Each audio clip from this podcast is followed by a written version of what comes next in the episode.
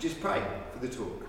Uh, Lord, we pray that it would be clear, that it would be true, that it would be from you, um, and that it would change us. Lord God, we don't want just entertainment or formality. We want your dynamic word, which uh, separates uh, um, the inner heart and uh, uh, causes us to be laid bare for you. Uh, Lord God, I pray this in Jesus' name. Amen. Amen.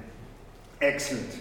Um, on the 15th of January, night, uh, 2015, uh, a middle aged guy uh, wearing this sort of parka and the hood up, um, he stood on the, uh, um, on the border between Turkey and Syria. It was a cold day, but the, the sun was out, and he stood there and he was looking confused. Uh, he wasn't sure what to do next.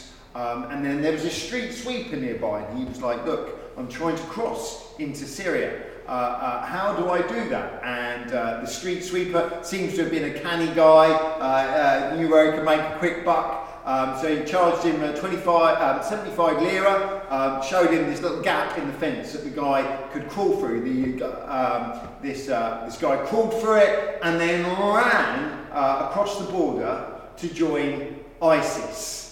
Um, he wanted to join ISIS to become a good Muslim.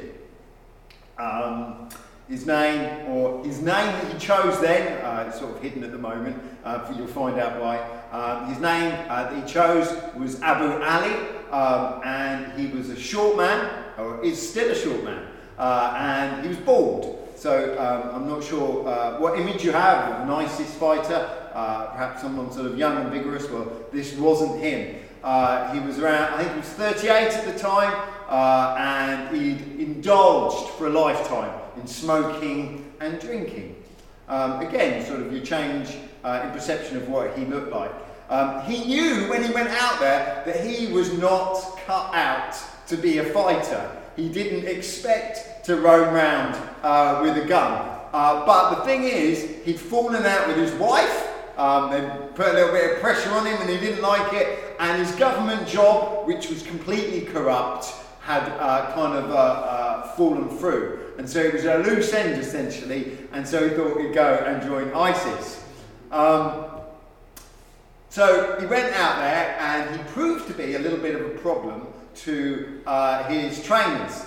Um, he uh, was, uh, sort of went on this training course to be a fighter, um, and he repeatedly just pulled up to the side and said, No, I can't run, my lungs aren't coping with it. Um, he, uh, when he went once or twice into battle, uh, he point blank refused to wear a suicide vest or anything like that. Um, he constantly complained that his knees hurt. Um, and eventually, after a series of, uh, of uh, uh, weeks and months, he said, You know what? I'm not cut out for this. I want a desk job. And that was his game plan all along. He wanted a desk job in ISIS so he could like tick the box of being a good Muslim but without all the threat. Um, eventually, his, uh, uh, um, his commanders got so fed up with him uh, that they left him to his own devices in this civilian house. Um, and it seems that there was another slacker there alongside him. And uh, so in this civilian house, they had electricity, which is very rare. And so they ended up watching uh, TV all the time. Uh, they, joined ISIS and ended up watching TV in this civilian house. They watched films like Rambo and um, they uh, watched music videos uh, together. Um, it, I think it was about after four months, um, he got a WhatsApp message from his wife uh, and he decided to make up uh, and uh, he, he, he ran back home. Um, and it's an incredible story of, of someone uh, that I find incredibly relatable uh, uh, that have gone out uh, to fight a war and then sort of just changed the rules. I wonder if you've ever been a shirker. You know, uh, uh, lots of people have expectations for you, but you duck and dive and avoid any responsibility. Um, I wonder if you've ever tried working with someone like that. Uh, um, if you've ever uh, uh, been in a team with someone who uh, would just rather watch Rambo on TV uh, than actually uh, do any work. I wonder if you've ever had to manage or lead someone uh, like that. I've been a manager uh, at work for sort of 15 years, uh, and there are some fascinating characters, and their internal dialogue is mysterious to me as to how they could excuse some of their behaviour. Um, I've led a uh, church for about a similar amount of time, and it's fascinating again the excuses people uh, give as to why they shouldn't do whatever you've asked them to do. And I've now been a parent for about 10 years, and let me tell you, that is uh, uh, that's a whole new ball game you think you've known all about humanity by being a, a, pastor and a manager, and then you find children just do it uh, uh, uh, to a whole new uh, level.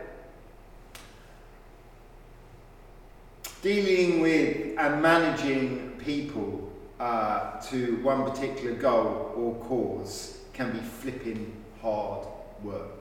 If, uh, if you're any of you trying to do it remotely through Teams um, at the moment, on uh, um, sort of working from home, you'll know something uh, what it is to try and get someone to do who you can't actually physically coerce into doing it. Um, if you are homeschooling, you will know something of that challenge as well. You see, whether we like it or not, people have their own ideas, their own priorities, their own opinions. Um, and it can seem impossible to make them do anything that they don't want to do, to uh, uh, coerce them into do anything uh, that they don't feel is beneficial for them. Now, the Apostle Paul knew this. He experienced it time and time again. He uh, uh, would often go into an area, he would plant a church, he would create this uh, uh, fellowship of believers with clear beliefs and practices and said, This is what you need to do. And very quickly, he was undermined, he, uh, his instructions were forgotten, uh, and uh, just whatever he thought was neglected in favour of whatever the flavour of the month was. And you find that in virtually all his letters. Uh, again and again. These frustrations with dealing with people who don't want to be led. I want you uh, uh, to turn your Bibles to Philippians chapter 4. It says this in uh, Philippians chapter 4, uh, verse uh, 15. In the early days of your acquaintance with the gospel, when I set out from Macedonia, not one church shared with me in the matter of giving and receiving except only you. Paul had found a whole range of churches across the area, and the church in Philippi was the only one that gave uh, uh, towards the gospel. For even when I was in Thessalonica, you sent me aid more than once when I was in need. Not that I desire your gifts, what I desire is that more be credited to your account. I have received full payment and have more than enough. I am amply supplied now that I have received from Epaphroditus the gifts you sent. They are a fragrant offering, an acceptable sacrifice pleasing to God. And my God will meet all your needs according to the riches of his glory in Christ Jesus. At the start of the passage, we find that no one would help Paul. He was going out, he was proclaiming Jesus, he was raising new churches, he was causing the kingdom of God to come to new places, and there were churches that just weren't really interested. They were petty and lazy and stingy, they were focused on themselves, uh, they were awkward to deal with, and Paul just left them to their own devices. And you know what? The same can be said for us as well, can't it? Sometimes. Uh, uh, people ask for help with something, and we are so concentrated on our own little world that we cannot think above our problems. And it seems that Paul butted against this again and again. However, in the midst of this very familiar problem, we find something beautiful and remarkable. This congregation in Philippi they systematically went round their congregation, they raised funds, and then they went to bless Paul and help with the proclamation of the gospel. So that it would go into areas that they didn't know about, that they weren't aware of, that they weren't connected to. And we find this abundant generosity that uh, Paul really relishes. And uh, we also find that they, they don't just send it by courier, but they send it by a guy who uh, Paul, uh, and we'll look at this in a minute, Paul grows friends with. And uh, this guy who helps Paul personally. And Paul is just delighted by the Philippians. These other churches, you know what, they have failed him time and time again. But this, this church in Philippi, this congregation in this city, have caused him a smile on his face and a delight in his heart. He stands back and he applauds them.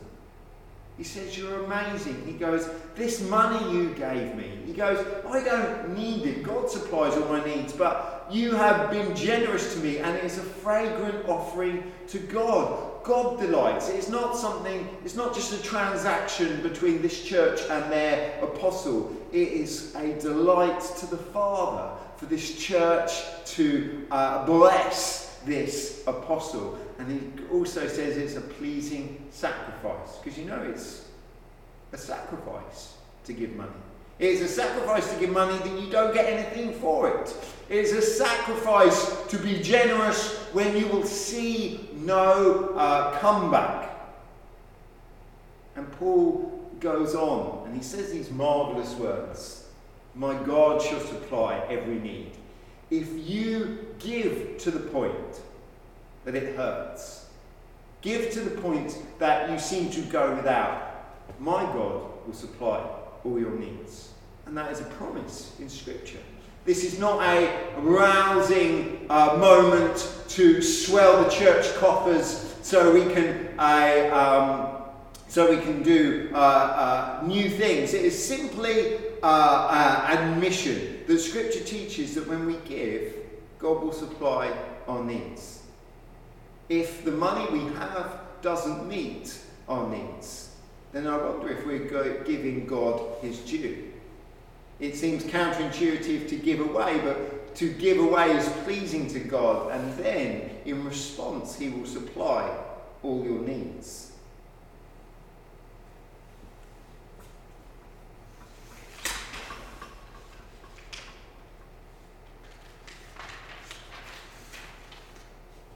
As I uh, grow older, I find um, uh, an increasing appreciation for the bits of the Bible which can't be sort of squeezed into a quick devotional. You know, it's not like an emergency verse uh, from Psalms to get me through the day, to pep me up, or uh, some sort of uh, uh, little phrase that you can sort of extract from its context and create a little bite-sized sermon on. I like to uh, uh, something a little bit more substantial. I, I realise that many, uh, it's nice to just be quickly encouraged. It's nice to just be told what to do in a situation. But my soul, as I get older, needs a little bit more substantial nourishment.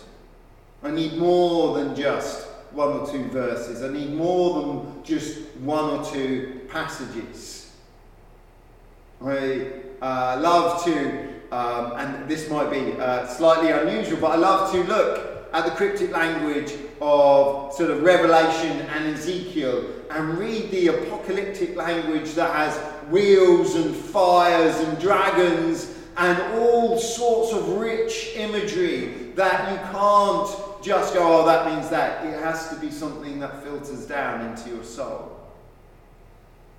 I've even as I got older started to uh, uh, enjoy some of the rambling prophets that just seem to go off and one again and again, and you they uh, just expose the disastrous nature of things like sin, and you just realise how grievous it is to God, uh, and all these behavioural traits that have no place in the kingdom.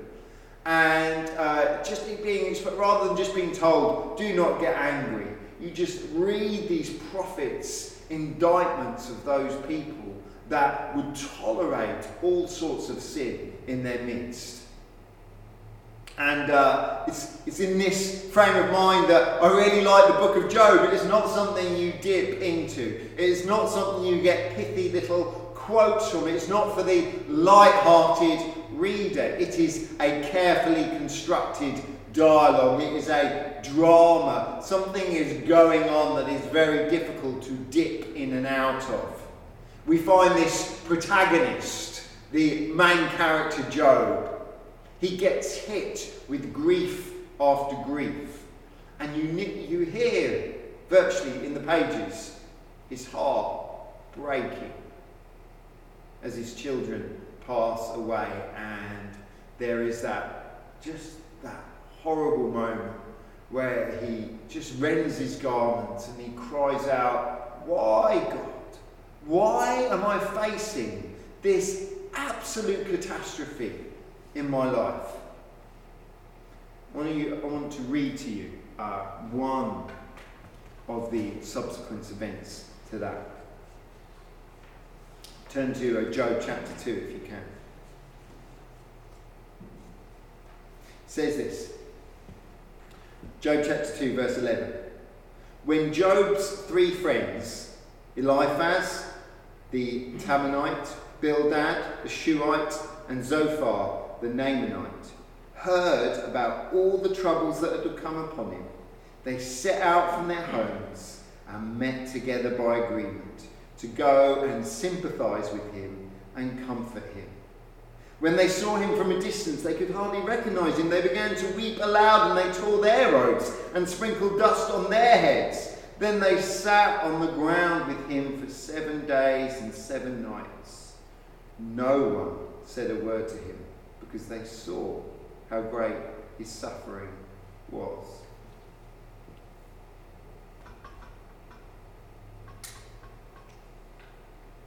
It's easy to see at that point that these are friends that care deeply about Job.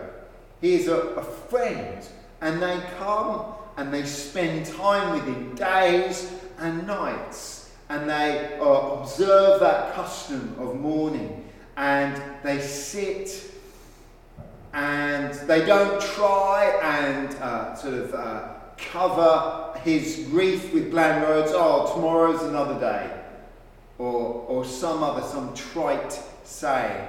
They sort of acknowledge the deepness of Job's grief.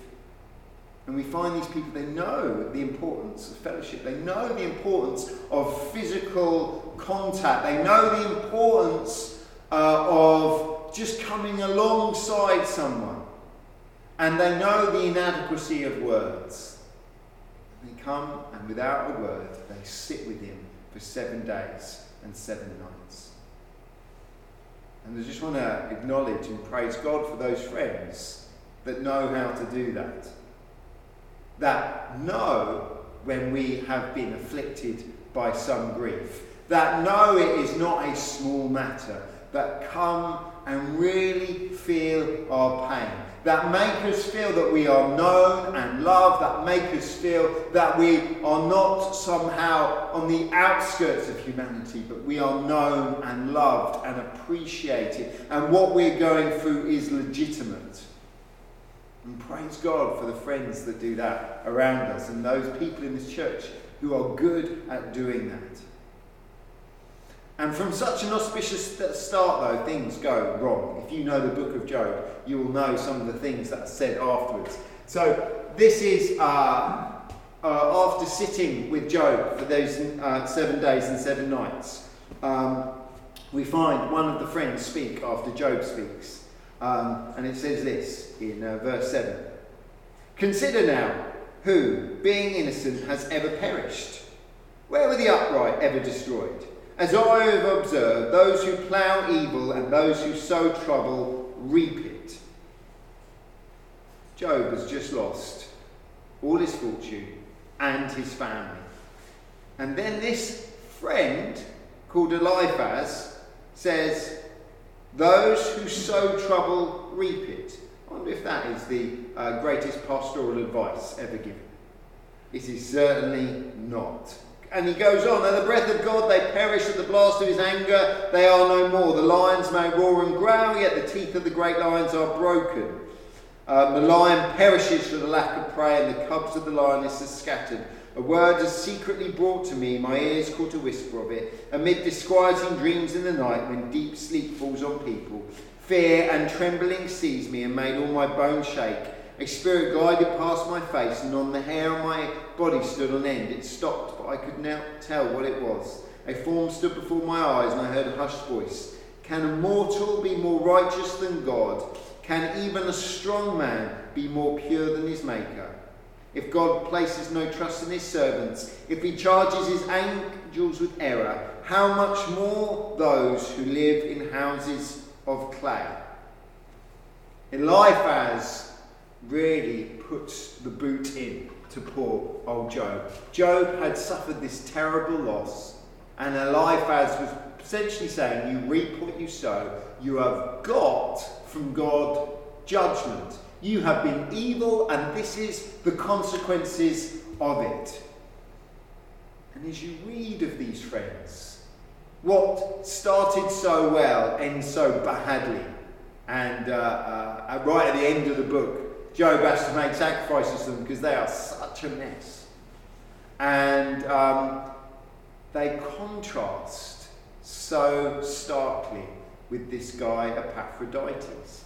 Um, turn in your Bibles to Philippians chapter 2. This is the, uh, uh, the, the, the, main passage I wanted us to look at and uh, devour. And it says this in uh, Philippians chapter 2, verse 25.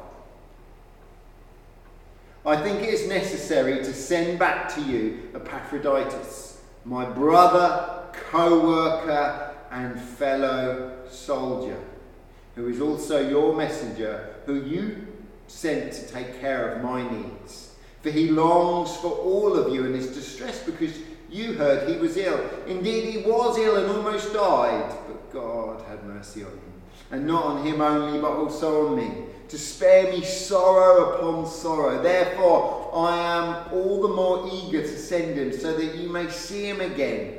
You may be glad and may have less anxiety. So then, welcome in the Lord with great joy and honour. Because he almost died for the work of Christ. He risked his life to make up for the help you yourselves could not give me. We find this guy, he's simply supposed to be a courier. He's simply sent to Paul with the cash to help him out of a difficult situation. But Epaphroditus does so much more than just be a delivery driver. Paul celebrates him as a brother, co worker, and fellow soldier. If you think of the Apostle Paul and if you think of all his adventures or misadventures, depending on your perspective, and then you imagine him uh, calling you brother, co worker, and fellow soldier. We get a flavour of the efforts Epaphroditus must have got up to of the diligence and enthusiasm he must have embraced uh, to help Paul in Rome proclaim the gospel. Epaphroditus must have shown great kindness to Paul. He must have shown great care and attention. And he must have uh, uh, gone out uh, uh to proclaim the gospel in that place in a way that just thrilled Paul, that knocked his socks off. He must have been tireless in his efforts. For Paul, this man of God, this guy who knew what it was to suffer for the cross, who knew what it was to be shipwrecked and stoned and starved, for him to call him fellow soldier. It doesn't explicitly tell us exactly what Epaphroditus gets up to, but our imaginations can easily fill in the blanks from Paul's uh, uh, great celebration of him.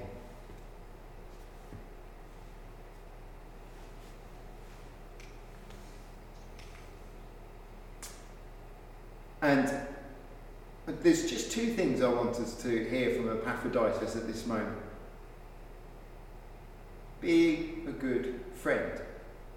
Be a good friend to the other believers around you come near to them and be kind.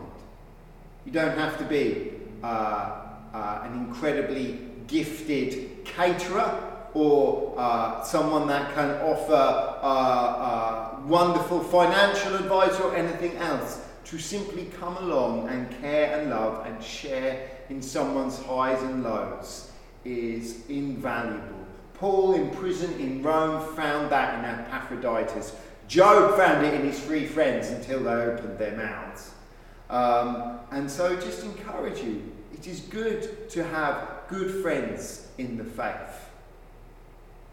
I know there are people in this church that I knew before we started church, and I call them friends. And when things go wrong, they're often the first people I run to. And I really hope and pray that you have good friends in the faith. When things go wrong, that you can run to, and they uh, can feel the depth of your feeling and they may not be able to do anything, but you can feel yourself heard. And the second thing I think Epaphroditus at this point would teach us is that it is good to not only come alongside other people, but it's good to help them in their good works. You know, God has ensured that every believer has good works in store for them to do. There is a purpose in our lives to achieve. And the invitation Epaphroditus gives us is to come alongside those around us who are fulfilling their purpose and help them. They are, are, doing things out of love for other people, and we join them say, This is valuable, let me join in. I may not feel uh, uniquely called to what you're doing, but I want to uh, uh, come alongside you and help you in this where we lend a shoulder to the yoke that other people are carrying. It sometimes felt like that when we started this church. People weren't overly interested in starting a new church, but uh, they thought it was something that uh, seemed a good idea. And uh, so they joined us, and we're just so grateful for all the ones that have done it in the past and, and continue uh, uh, to come alongside us. And we've known other people that have felt uh, the call of God in their lives, and we've tried to rally round them, whether we've sent them to Haiti or Hong Kong or sort of um, enabled them to do something more locally. We try and help each other achieve uh, their purposes in God. And the invitation is do the same for other people. Find what's the fire in the heart that God has given them and how you can help them do that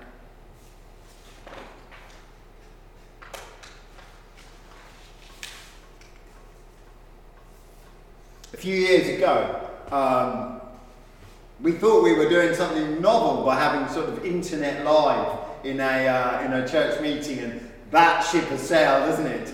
Um, and uh, so we had this Mission Sunday where we had some sort of missionaries in, uh, we had some uh, we had some pre-recorded videos, and we also had this uh, live transmission uh, from Africa. I don't know whether you remember Ian and Katie. They're still in Macedonia serving God. Uh, they came and spoke in person. Christy let us know about the work amongst the orphans in Haiti, um, it was really good to just focus our minds and, and I wonder how many of you have thought about them in this pandemic? How many of you have asked, well, what's going on with them? How many of you have reached out and thought about people outside your comfort zone, outside your fellowship? It's always a challenge, isn't it? Not just to uh, focus on your own little world, but consider other people that may be struggling a whole lot more. But we also had a, a video chat with uh, Pete's old boss. So Pete was in Africa uh, for a little while, a year or two, um, and he had uh, a, a, boss called Gordon McKillop. Um, and his wife Sybil, um, they're in Zambia now after the uh, troubles in Congo. Um, and uh, so we had in live transmission, and uh, I had this carefully crafted script that I wanted them to follow, that we were going to bring a sort of moment of teaching and inspiration of. Um, and uh, Gordon McKillop was not one, it seems, to follow my best laid plans. Um, and he just went off on one. uh, uh, went off my script and he spoke fervently on uh, commitment, bravery, uh, and risk in the mission field. It was very much a case of you need to be brave and go and do uh, God's uh, uh, bidding. He was uh, scoffing at pensions, at insurance and risk assessments, all these safety nets that first world adults uh, uh, try and put in place to show that they're responsible and wise. Uh, and he said, you know what, you use that to stop doing what God wants you to do. You use these things to stop being brave for Jesus. You use them as an excuse for not achieving Christ's purposes where you are. And uh, I was uh, certainly taken aback by his fervency um, and uh, suddenly all these things that I've been taught and raised up as being really responsible and grown up to adopt, suddenly would say, yeah, but what happens if they're slowing you down? What happens if uh, God wants more from you than that?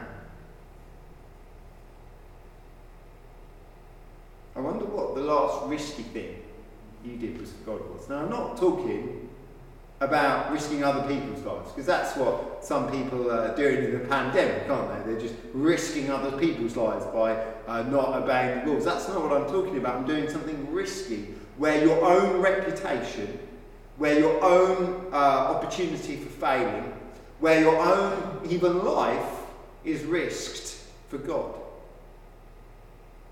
This is as much as a challenge to me as to you. When was the last time you did anything risky for God? Epaphroditus was commissioned by the Christians in Philippi to travel to Rome with a gift. He went on a over so it's about between 700 and a 1000 mile journey and there was no combustion engine and most of it's by land and so it looks like he travelled by foot for well over 700 miles. And he had this uh, bag of cash. I'm not sure whether it had sort of swag written on it, uh, uh, but he would travel, uh, leaving behind the land he knew, uh, which is kind of modern day Greece. He would travel 700 miles to the capital of empire, travel to Rome itself. During this epic journey, we find Epaphroditus falling severely sick, and it looks like death was very near. I wonder what your response would have been. Now, I told you, Epaphroditus, you shouldn't make that journey. You should have sent it by expert courier. I told you you should have taken a medicine kit. Oh, what a stupid thing to do. We could have spent that money here. We could have benefited the Christians or the poor uh, rather than send it all the way to Rome. Rome is rich. Why are you bothering about that? All these um, responses to Epaphroditus feeling sick on the road to an, on an outrageous journey to Rome. I can hear all sorts of management meetings I've ever had looking at that moment and saying, What a stupid idea. Who let that happen? Who can we blame for that idiocy?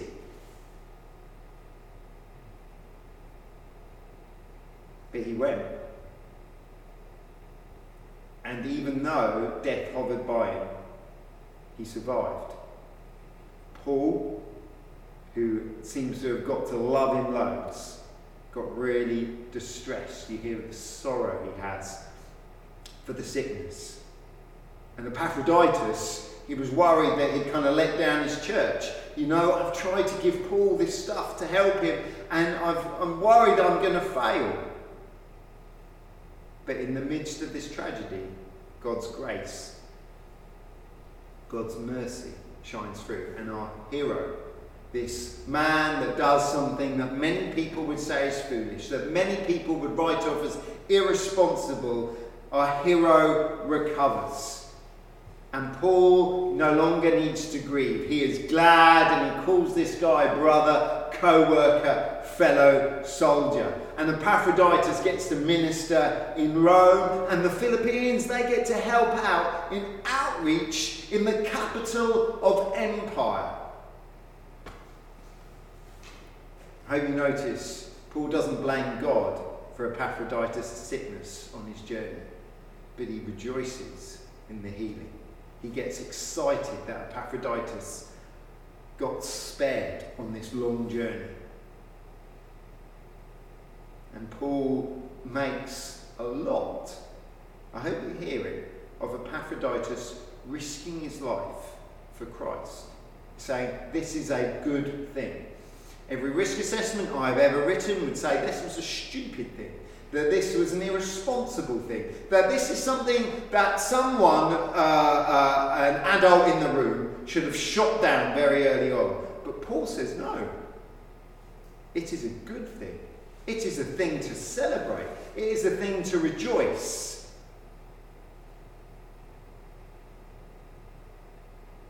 Epaphroditus was so caught up with his Saviour that he would happily give up his own life. He happily stopped breathing so that his purposes could be achieved.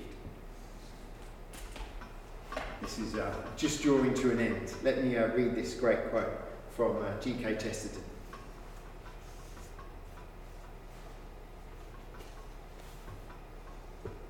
A suicide is the opposite of a martyr. A martyr is a man who cares so much for something outside him that he forgets his own personal life. A suicide is a man who cares so little for anything outside him that he wants to see the last of everything. One wants something to begin, the other wants something, everything to end. In other words, the, the martyr is noble exactly because he confesses this link with life.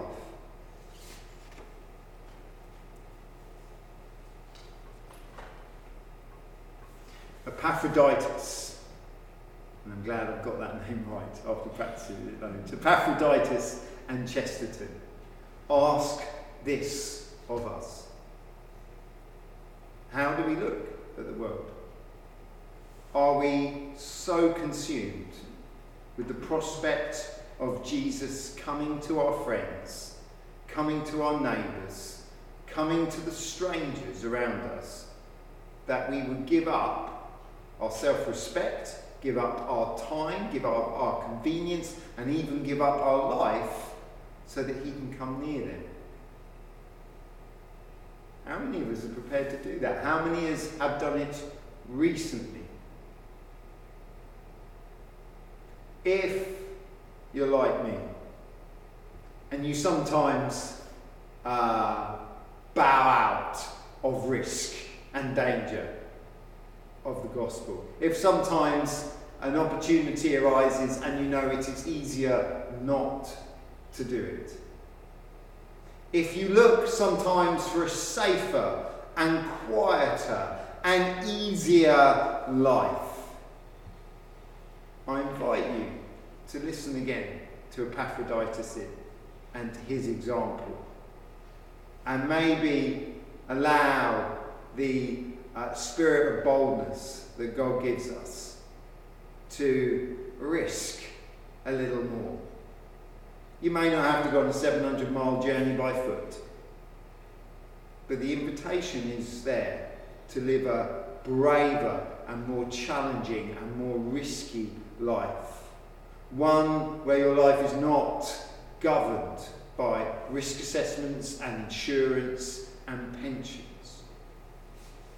please uh, stand with me uh, in person and uh, if you're at home, because I just want to pray for us because um, just, it just feels the time to ask for bravery.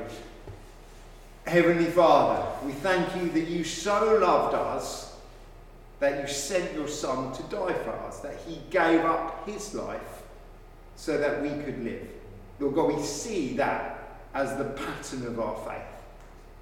Lord God, we hear this example of Epaphroditus, who made this journey to bless Paul. And uh, there were so many reasons they could have had for not going, but he went nevertheless and risked everything for the sake of Jesus. Lord God, I pray that you would help us do the same.